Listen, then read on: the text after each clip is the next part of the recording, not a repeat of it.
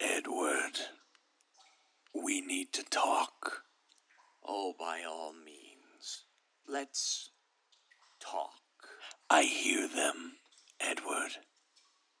They mock you.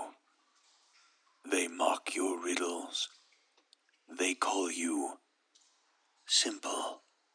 Well, it's the internet. What do you expect? I expect brilliance, Mr. Nigma. They're solving your riddles. I'm not happy about this. Oh, well, I am sorry.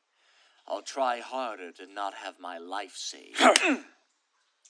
I think you're helping them. and just how would I do that from here? Wherever here is. I think you are the numbers we've seen. You tinker and you meddle. You're becoming a wrench in my delicate works. Oh my god. If we're devolving into metaphors, just shoot me now. Were I not needed elsewhere, I would seriously consider it. We will continue this later. Any chance you could give me a time?